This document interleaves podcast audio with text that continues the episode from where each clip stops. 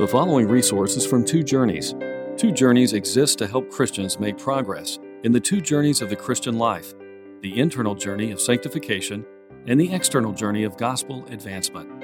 We do this by exporting biblical teaching for the good of Christ's Church and for the glory of God. Please visit twojourneys.org for more resources. All right, it's wonderful to see you all here tonight uh, for the second week as we uh, talk about uh, the Bible and evolution, and primarily to see scientific evidence of our mag- magnificent Creator God. Uh, I'm happy, as was mentioned, to talk to any of you afterwards or in future days. If You want to email me and ask uh, more questions. This is a deep and rich topic. And I found very much from last week how quickly the time goes.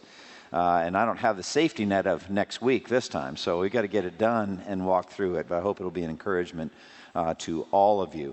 Uh, my original purpose and vision for this time was to address the youth and to get you folks ready for challenges you're going to face when you go off to college or university or out into the secular world. Because uh, the world that you're going into is dominated by a philosophy, an anti God philosophy of naturalism, uh, materialism, atheism, um, that is behind uh, all of the secularism that we have, the idea of secularism that we need to keep our faith out of the public square, not talk about it, uh, where we do our work together, where we study together, and all that. God is not really welcome there. Uh, and frankly, Darwinism, evolution is behind a lot of those transformations. It wasn't always that way in our culture, the secularism. So we want to walk through that. I hope all of you got a handout. We've got lots of them there, and you should grab them uh, if you didn't get it. Uh, now you can just listen or get up and get one at the doors, uh, either now or at the end of the time. Now, I, be, I want to begin by talking about God's two books of knowledge. God's two books of knowledge. God has given to his people two great books or sources of truth, of knowledge, and they are creation, physical creation, and scripture. Now, I want to be, uh, be open in stating that these two books are not equally clear. I'm not saying that. Scripture is far clearer and far more significant in what it says to us for our eternal destiny. But both books, creation, the physical creation, and Scripture, are from God. They're communications of truth from God to the human race. And the two books, rightly understood, never contradict each other because, has been, has been said, all truth is God's truth. So, part of my desire, my commitment in these two weeks is that you would love science. Not that all of you would go into science, but that you would not be afraid of it or think we've got to stay out of it. Uh, but what I'm claiming last week and this week is that naturalistic, atheistic, materialistic evolution is not science. It's pseudoscience, it's false science, it's more of a philosophy or religion and we're going to walk through more of that today. Now, in terms of these two books, perhaps no one passage of Scripture brings them both together in the same way as Psalm 19. Psalm 19. Uh, the heavens declare the glory of God, and the skies proclaim the work of his hands. Day after day they pour forth speech, night after night they display knowledge. There is no speech or language where their voice is not heard. Their voice goes out into all the earth, and their words to the ends of the world. So creation speaks. The heavens declare the glory of God, hence the concept of the book of creation that we read. But we also have at the end of the psalm, Psalm 19, 7 and 8, and beyond that, even in that psalm, a declaration of the beauty and the perfection of Scripture. The law of the Lord is perfect, reviving the soul. The statutes of the Lord are trustworthy, making wise the simple. The precepts of the Lord are right, giving joy to the heart. The commands of the Lord are radiant, giving light to the eyes. And so, in one psalm, Psalm 19, you have both of these sources of truth. We have creation communicating the greatness and majesty of God, and then you have the law of God or the written word of God. And it's especially important for us as Christians to understand we know nothing at all about Jesus Christ from nature. We can't learn anything about Jesus Christ from nature. Everything we know about Jesus, the Son of Man, the Son of God, has come from Scripture and from proclamation from Scripture. Therefore, Evangelism, missions is essential. No one can call on the name of the Lord without hearing of Jesus, and that happens based on Scripture. That's why Scripture is preeminent. And yet, the Bible celebrates creation as a valid way of knowing God. God Himself does that. In the book of Job, if you look at Job 38 and 39, uh, when God shows up and, and talks to the suffering Job, and he shows up in a whirlwind and uh, speaks so powerfully and clearly to him. In Job 38 and 39, it's God himself doing what we call natural theology. God is speaking based on nature, he's speaking based on creation. And first in Job 38, he talks about inanimate creation, right? Just the physical universe that God made. Uh, for example, the foundations of the earth, the limits of the raging sea, the control of the clouds, the rhythm of sunrise and sunset, the subterranean regions of the earth, different types of precipitation mentioned by God there snow, hail, rain, and dew, the power of lightning, the distant stars with their physical laws, etc. God celebrates these things because He made them and he delights in them and he commends them as evidence of his majesty and his wisdom and his power. Then he goes into animals, 10 animals, and he just walks through those animals uh, the lioness when she hunts, the raven when it scavenges, mountain goats and deer when they give birth, wild donkeys when they run free, the wild ox when it resists man's yoke, the ostrich when it treats her young so harshly by putting her eggs on the ground, but then spreads her wings that can't fly and runs, uh, runs like the wind. Wind, and then the horse when it rushes fearlessly into battle, the hawk and the eagle when they soar in the thermals and ride on the wind. So God celebrates these things. Man's wisdom and power cannot do any of these things. We cannot understand them fully.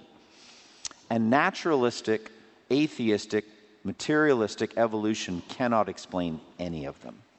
That's what we're going to be talking about tonight.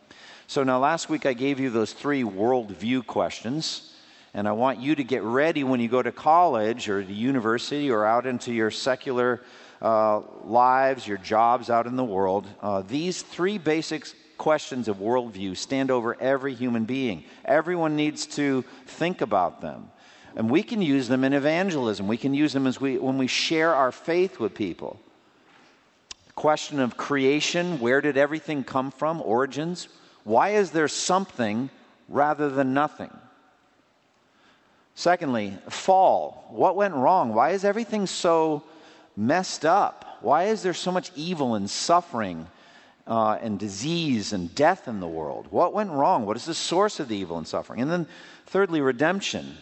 What can be done about the problems in the world? And, and also, we could say to some degree, where are we heading? Destination, where are we going with all this? So, these three basic questions of worldview, I would commend them to you for your study.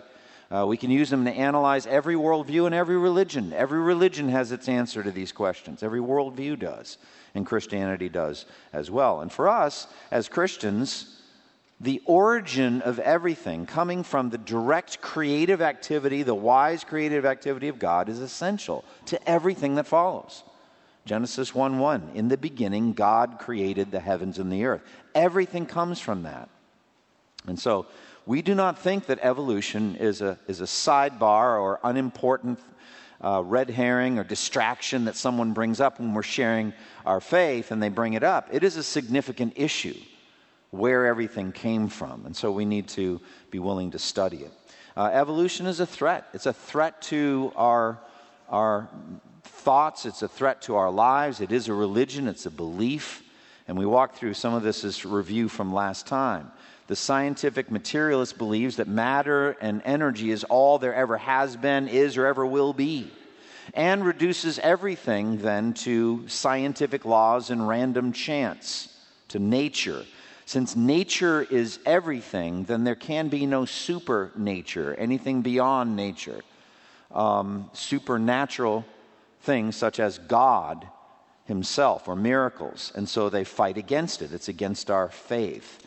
Now, what is evolution? This is a definition from last time, and you've got uh, the slide up there you can see, but it comes uh, from this quote I have on the, in the outline. Evolution is a deduction from naturalism, and it's essentially the idea that things made themselves.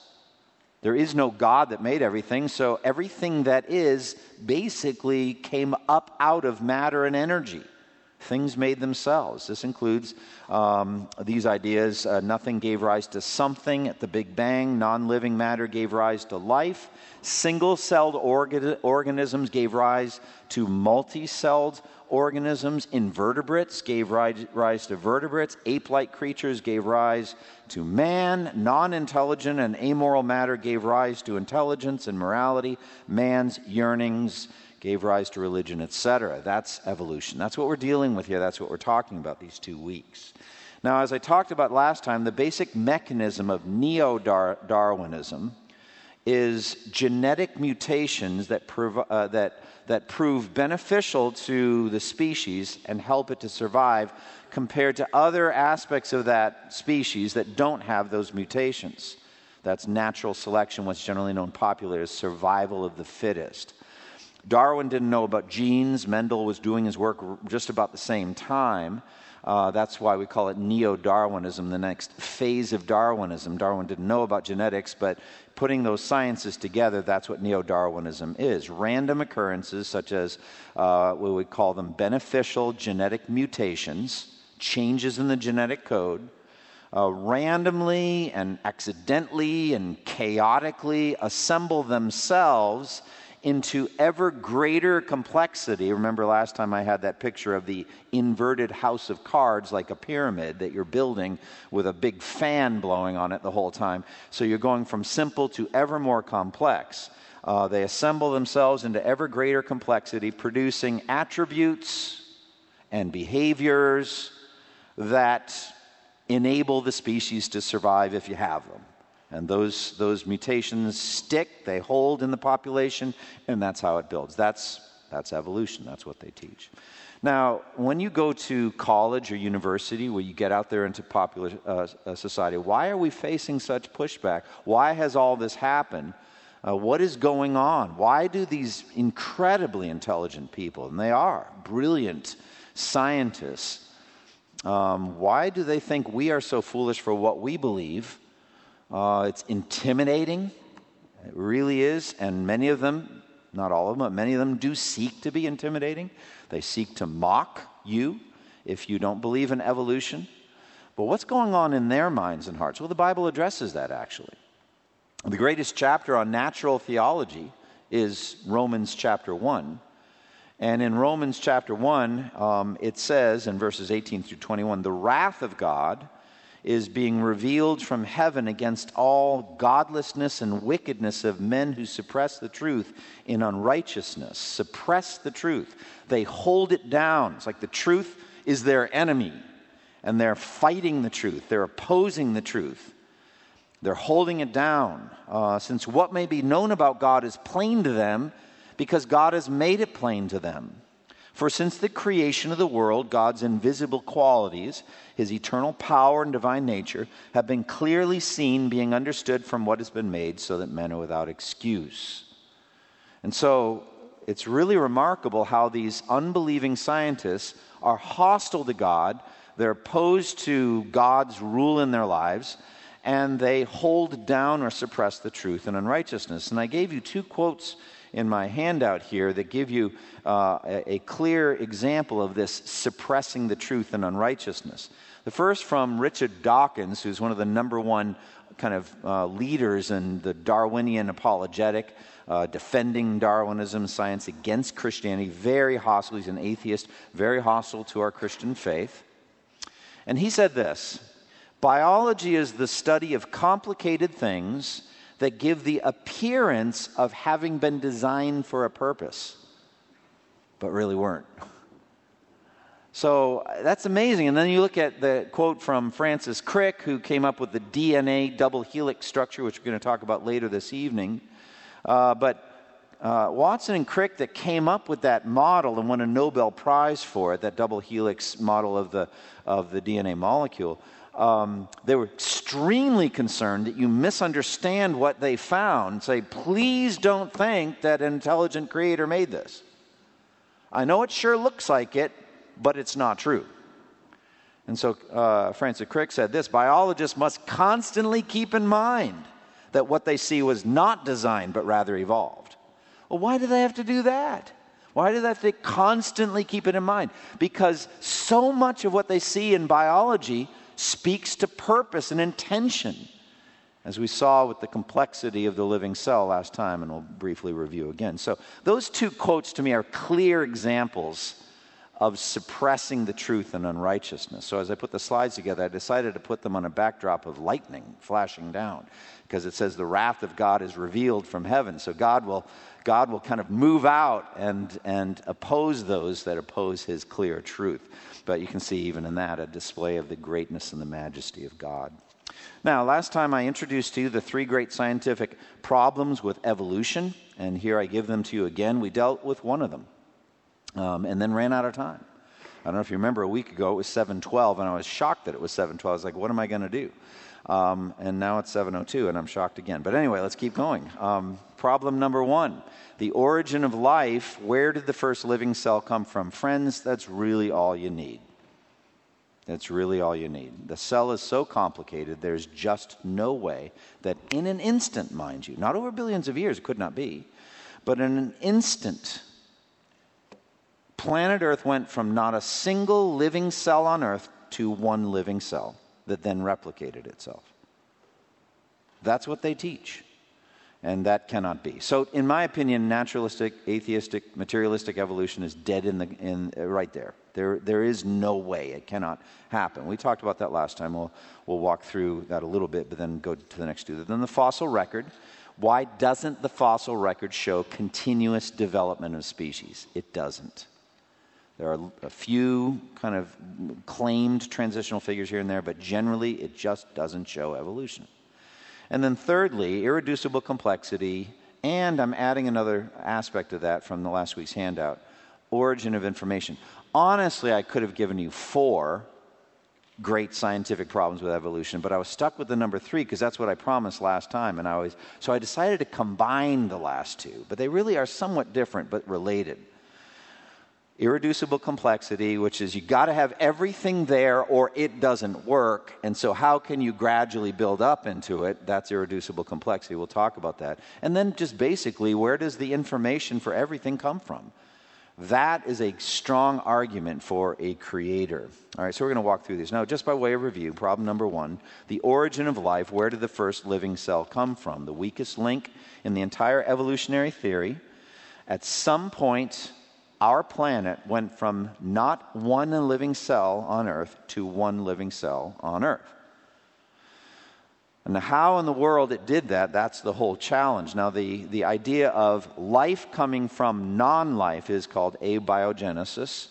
Darwin understood this as a challenge, but underestimated how complex a cell is. He thought it was uh, basically a simple, a very simple device. We don't need to know much about it. But modern research has shown that the cell is almost impossibly complex. Now, you guys remember the video, the computer CGI vi- video from last week of the tour inside the cell. We're going to have another video later in a few minutes that shows some more complexity within a, a, a single cell. But there's that picture.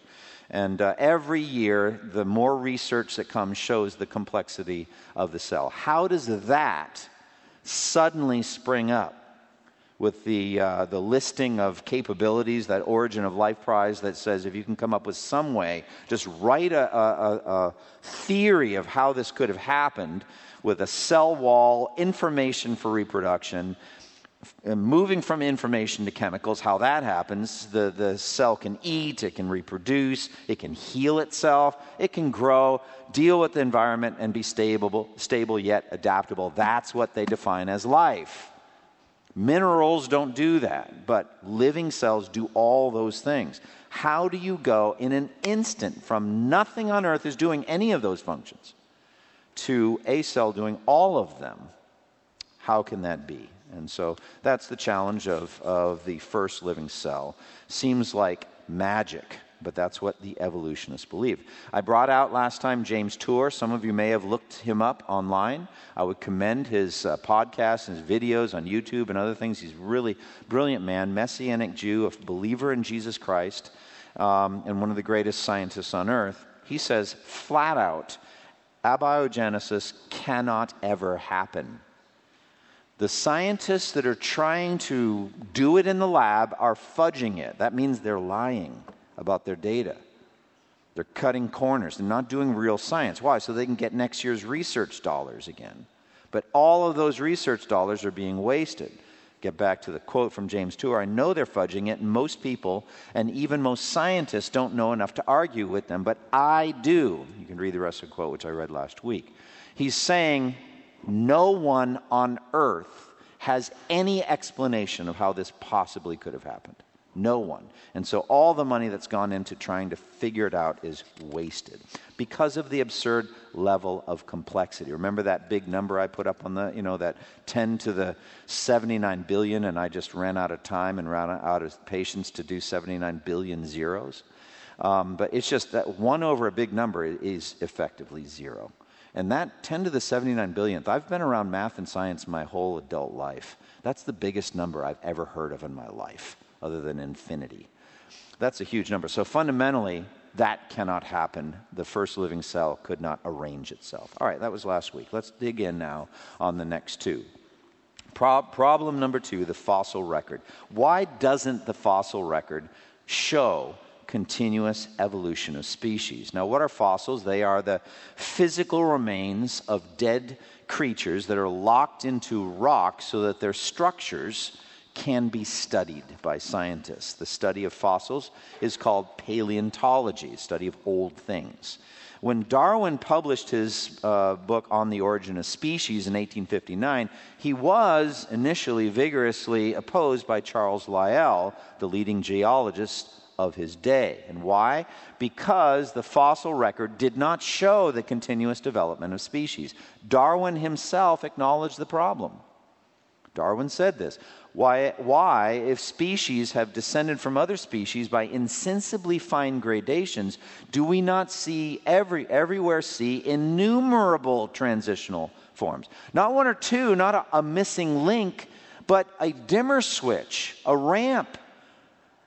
And the fossil record, like, like strobe pho- photography, showing the development. You can, can line them up, the fossils, side by side by side, for different species. It doesn't show it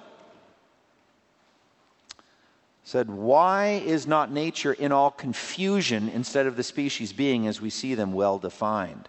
I do not pretend that I should ever have suspected how poor a record of the mutations of life the best per- preserved geological section presented, had not the difficulty of our not discovering innumerable transitional links between the species which appeared at the commencement and close of each formation pressed so hardly on my theory. In other words, this was a problem for me and so I can't solve it. I'm just hoping that in future generations, um, paleontologists will find the missing links, all of them. But right now, the fossil record doesn't show it. That's what he thought. But the problem has only gotten worse. Similar to molecular cell biology, we basically have now, based on the way uh, paleontologists and geologists talk about the Earth, the whole column of antiquity from the ori- origin of the Earth till now Everything's filled in, there just aren't these transitional forms. It's not like they're waiting to find them. They actually have millions of fossils. Millions of fossils, but there's not these transitional forms. And so, this uh, Douglas Futuyma, uh, who's an evolutionist, said this It is considered likely that all the animal phyla, the organizing categories, became distinct before or during the Cambrian period, for they all appear fully formed without intermediates connecting one form to another. We don't have them. So they all came in fully formed. Not one transitional form from multi celled creatures to marine invertebrates. What are marine invertebrates? They're sea creatures with no backbone or skeleton, sponges, worms, jellyfish, snails, and then exoskeletons like uh, crabs and lobsters, those are called marine invertebrates. They have these creepy, nasty looking things called trilobites, which was in the original slide in this section, but I, I put another side. There they are. Aren't they? They're just creepy looking. And they're called trilobites because they have like three lobes, uh, three parts. They're extinct. Um, and you look at them, it's like, oh, look at that. Evolution must have happened. No, extinction must have happened. But here's the deal if you look at that trilobite, you realize there's a staggering level of complexity in that creature. And there are no fossils leading up to it. You understand what I'm saying? There's no like 90% of a trilobite or 80% or 50%. There's, there's no fossils leading up to it. They just appear, lots of them, in the fossil record, just like that. And then they're extinct. They're gone. Let me ask you a question, you brilliant people. Could you make one of those in your workshop or your lab, do you think? Could any scientist make a trilobite? They're incredibly complicated. And there is no fossil record of, of evolution up to them. They just appear in the fossil record like that. All right? And then the next stage, uh, there's not one transitional form from marine invertebrates to marine vertebrates. Those are, are marine creatures with a backbone and skeleton. Evolutionists tell us that journey took 100 million years. I would think somewhere in there there'd be at least one fossil. What do you think? But there just aren't transitional forms from invertebrates to vertebrates. Just don't have them. And then the next level from fish to amphibian, there are some transitional figures, but they're all questionable. I'm going to keep moving here. From amphibian to reptile, no satisfactory candidates. So, Stephen Jay Gould, uh, who's now deceased, but uh, he was a Harvard paleontologist, one of the leading experts uh, in the fossil record. He was on the cover of Newsweek magazine in 1982, touting evolution. He's probably one of the most popular uh, spokesmen, scientist spokesmen for evolution before he died. He basically waved the white flag on the fossil record and came up with a theory, actually revived an old theory, but came up with a new version of an old theory called punctuated equilibrium.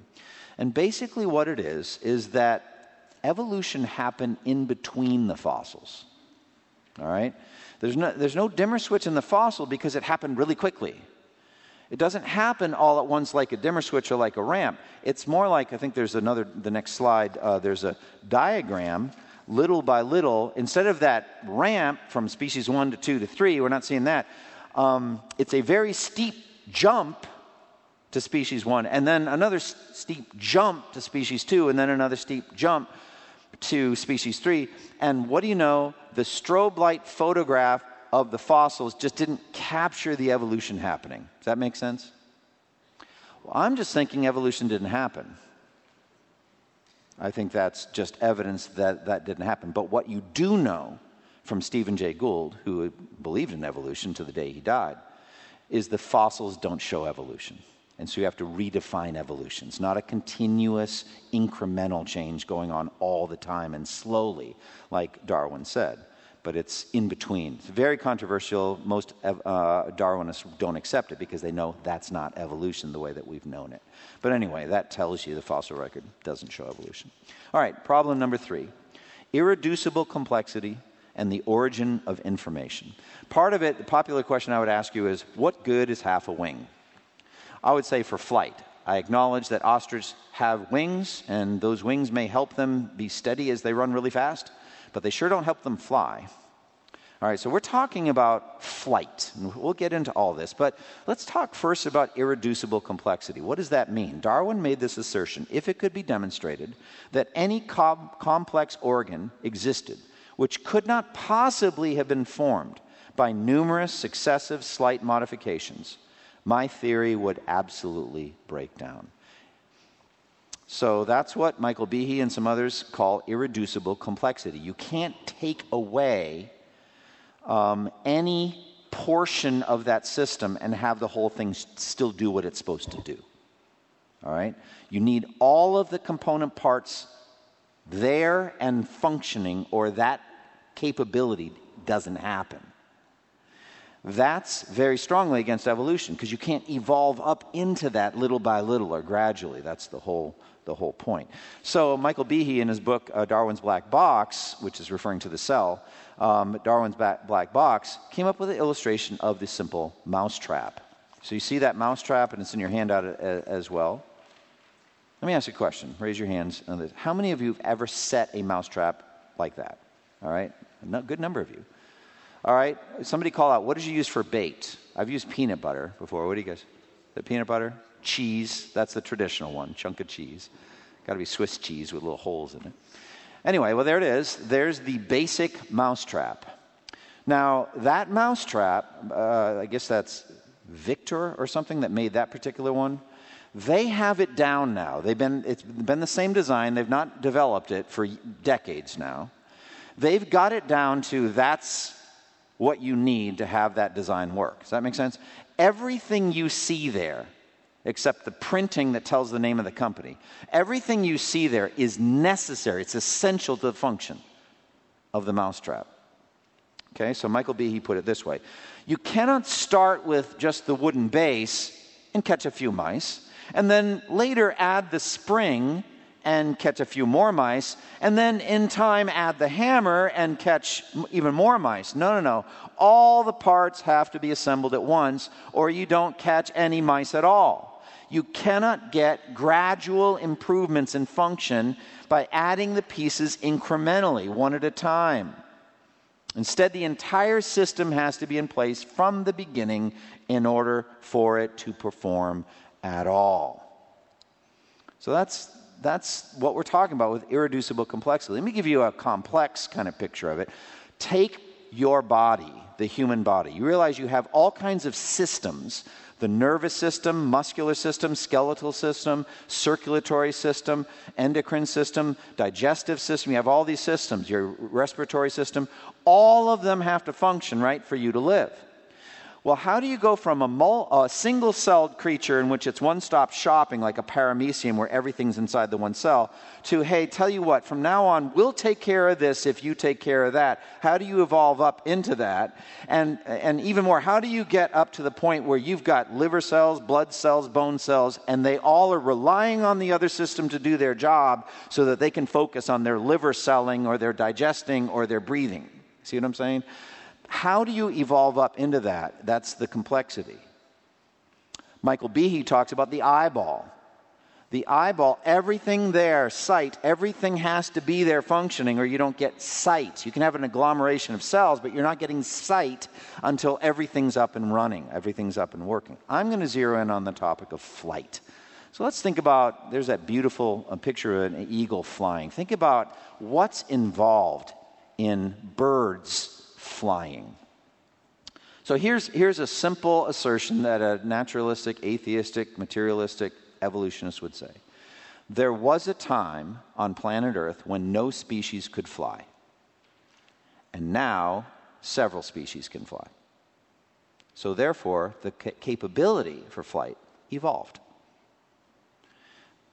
I'm like, okay, tell me how. How did flight evolve? How do we do that? All right? Let's talk about birds. To fly, they need wings with feathers. Wings with feathers. But feathers are stunningly complex. All right? Look at this microscope photograph of the, of the uh, portions, uh, uh, portions of a uh, feather. It's incredibly complicated, right? Each feather consists of a central shaft carrying a series of barbs which are positioned at right angles to the shaft to form the vane. The barbs which make up the vane are held together by rows of barbules. From the anterior barbules, hooks project downward which interlock with ridges on the posterior barbules. So, altogether, in the flight feather of a large bird, like an eagle, about a million barbules interlock and cooperate to form an amazing and impervious air vane. This vane allows lift in the air, which is essential to flight. Flight feathers are remarkably light and strong, with many aerodynamic principles built in which cooperate with the bird's skeletal, musculatory, respiratory, and neurological systems to enable flight. You need all of those systems working. I began reading an article on, on bird uh, respiratory system. They're very different than ours because they're taking in air differently than we do. And so it's remarkable. Zeroing in, though, just on the feather, you can see the complexity of feathers. how do you evolve incrementally up into that feather? How do these random genetic mutations stack up over 100 million years, let's say? Let's say flight took 100 million years to evolve. How do they stack up? Why would they stack up? Let's just freeze frame the thing 50 million years in. All right? You're 50 million years in. And you have all of these mutations that are stacking up, but they're not doing anything for the species yet. You know what I'm saying? The thing can't fly. Not yet. All right? My question is the whole natural selection thing says, why would it pass on the mutations? It's not helping it. So the rules of the game are the mutations have to help the species every single incremental step of the way. But they're not helping it to fly. So why would they pass on the mutations? And you're not getting halfway through. You're not getting 0.001% of the way there. You know why? Because there's no one that says, I know the journey, I know where we're heading, right? I know we're trying to get to flight, and this is what we need to do it. There is no mastermind, there's no plan, there's no intelligence, there's no knowledge. This whole thing's random. Why would it keep going toward flight? if nobody's sitting at the controls making it happen? It doesn't make any sense. And so there's that slide. I love the little yellow bar at the bottom where, where flight evolved, right? And you got all these species that are working, working, working, working toward finally uh, they can fly. Do you see how the yellow thing kind of goes up off the ground at some point? Isn't that fun? So, whoosh, at some point they can fly. All right, I'm like, all right, like right before the whoosh part, what's going on there? Why would it pass on the mutations? It's not helping it to fly. Oh, because we know we're heading toward flight. Who knows that? There is no God masterminding this thing. Doesn't make any sense. But that's what they're arguing for. It all just happened. And where does the information for the flight come from? Information. The recipe is essential. I was an engineer for 10 years.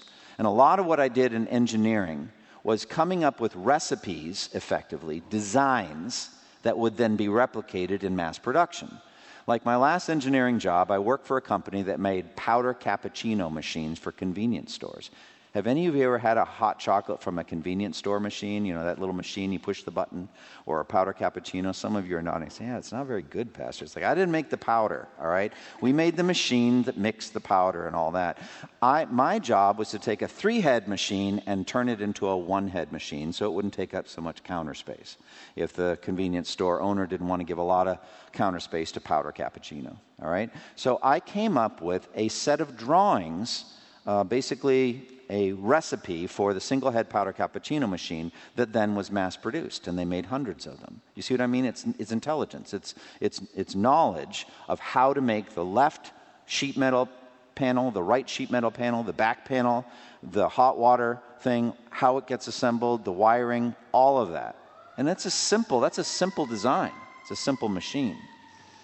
So, information is everything. Now, I want to stop and just give a cool story, one of my favorite stories. Uh, I read a book a number of years ago called To Conquer the Air about Orville, Orville and Wilbur Wright. And I just want to tell you, these guys are amazing. They were bicycle manufacturers and repair guys in the late 19th century uh, who became very interested in the problem of heavier than air flight. By that I mean, as opposed to hot air balloons, which people have been doing for a couple of centuries before then. Um, but Orville and Wilbur studied this. They, they zeroed in on, on uh, gliders that people were already doing gliders and all that, but they wanted powered flight. And so they uh, spent a lot of time watching birds. They would go to the ocean and they would watch birds. They're from Ohio, Dayton, Ohio, but they fell in love with our home state, um, Kitty Hawk. I just think it's funny that the license plate says first in flight. Ohio should have that license plate because they're from Dayton, Ohio. But you're like, Pastor, be loyal to your state. I'm just telling you. These were a couple of Ohio boys that found some sand dunes with some good wind currents out there at Kill Devil Hills at Kitty Hawk. At any rate, I digress. And I don't have time to digress. Anyway, let's keep going. December 17th, 1903, after all of their experimentation, after pioneering wind tunnels to study contours of wings so they could get lift And little by little, honing in on the right shape, the correct shape of the wings, on December 17, 1903, and Kitty Hawk, they flew, 12 second flight. Over the next few years, they perfected their technique of launching their device, their, their Wright Flyer, at Huffman Prairie in Ohio, and they got really good at real flight, going hundreds of feet in the air, flying against the wind, doing figure eights, landing softly. They had the whole thing down, and there were no flight schools back then because no one knew how to fly. But they, little by little, developed the Wright Flyer, how to make one, and how to fly it. And they had all that knowledge. Well, Wilbur found out about um, a prize being offered in Le Mans, uh, France, near Paris. And he also knew that there was tremendous amount of poisonous disdain for the Wright brothers. And so no one believed that these American local yokels actually solved this problem that a lot of people were working on. And so they wanted to go over and prove them wrong. Well, what happened was they packed up um, the Wright Flyer on a ship and they steamed over to France. And, and when they landed, the French custom agents destroyed the flyer. They completely destroyed it. 12 broken ribs of the uh, flyer. The wing, one of the wing, wings was completely shredded. Lots of pieces. The radiator was, was destroyed. Uh, nuts, bolts, wires, entirely gone. Wilbur Wright is one of the coolest customers in history. He had, had no freak out at all. Why? Because he had his notebook, he had his experience, and he had in his head the recipe for how to build a Wright Flyer. And he built one out of French materials. And then on August 8th, um, 18, uh, 1908, um, he brought it out, positioned it on the rails, got the derrick counterweight system, looked like an oil rig counterweight system that fell and launched it like an aircraft carrier launches, uh, you know, an F-14 or something like that. Got the whole thing rigged out, and then calmly said to this huge crowd, skeptical crowd that was watching, "Gentlemen, today I am going to fly." And he did. And he flew for a little over two minutes. He went over their heads, 50 feet, did turns against the wind, and landed softly about 50 feet away from where he took off, exactly where he wanted to land.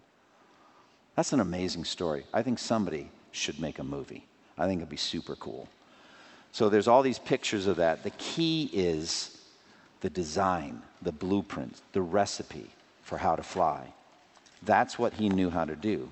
So let's go back then to natural flight. Who came up with the recipe for the feather? Who came up with the recipe for birds? Where does that information come from? It's more complicated than a Wright flyer, far more complicated. Where did that information come from? Evolution says it happened by random genetic mutations. But in the millions of years it took for those mutations to stack up, the species would not have been able to fly and had no information of where to go next, the next step. And why would that journey even be made? We believe that God encoded the information for flight in the genetic code of the birds. Now, I want you to see a, a brief three minute video on the DNA and how it tells the, the cells what proteins to make. So go ahead and watch that, and we'll, we're almost done.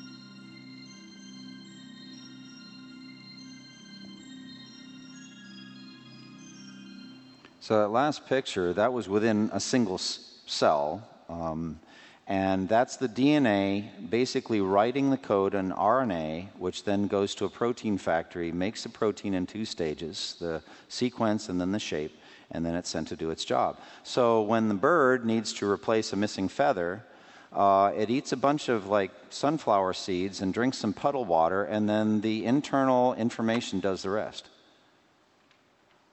It's incredible. And the information there is not just for flight for one species of birds, but for all species of birds. And not just for flight, but for all the capabilities of all animals and all humans. All of that information has got to come from somewhere. Where did it come from? And it's encoded in the DNA in a certain sequence, like a story that's written, and that sequence tells everything. Now, there's some quotes in here we don't have time to read. One of my favorites is the concept of if you have some monkeys hammering on, on typewriters and you give them infinite number of monkeys and infinite amount of time, at some point you'll get all of the works of Shakespeare. Like, no, you won't. You ought to read the quote. It's pretty funny. Somebody actually did this experiment, and apparently the monkeys like to hit the computers with rocks. Um, use them, if I can say it gently, as an outhouse. And they like the letter S in particular. Lots of S's when any letters were struck. So, long way from Shakespeare's complete works. And frankly, the complexity of life and all the cells are far more complicated than Shakespeare's complete works. All right, friends, we have seen in these two weeks three great scientific evidences for intelligence in the creation of the world. We have seen tremendous obstacles, I would say insurmountable obstacles for naturalistic, atheistic, materialistic evolution. You don't need to wilt or melt like a snowflake at the mocking of some genius scientist. Ask them these three questions Where did the first living cell come from? Why doesn't the fossil record show evolution? And where did the information for all of life come from? Where did all of that wisdom come from? And see what they say. Close with me in prayer. Lord, thank you for these two great books that we, are, we have access to, uh, not equally clear, but equally from you. The book of nature, of creation, of looking around as we sang in that song that Matt led us in, that you have made all things and sustain all things. All things are for the praise of your glory. But Lord, also you have spoken more clearly through the prophets and in your Son, Jesus Christ. So we thank you for the time we've had these two weeks uh, to learn a little bit more about science and to give confidence to our young people that our faith is not foolish, but is actually very foolish to say that there is no God. In Jesus' name, amen. Thank you for listening to this resource from twojourneys.org. Feel free to use and share this content to spread the knowledge of God and build His kingdom. Only we ask that you do so for non commercial purposes and in accordance with the copyright policy found at twojourneys.org. Two Journeys exists to help Christians make progress in the two journeys of the Christian life the internal journey of sanctification and the external journey of gospel advancement. We do this by exporting biblical teaching for the good of Christ's church and for the glory of God.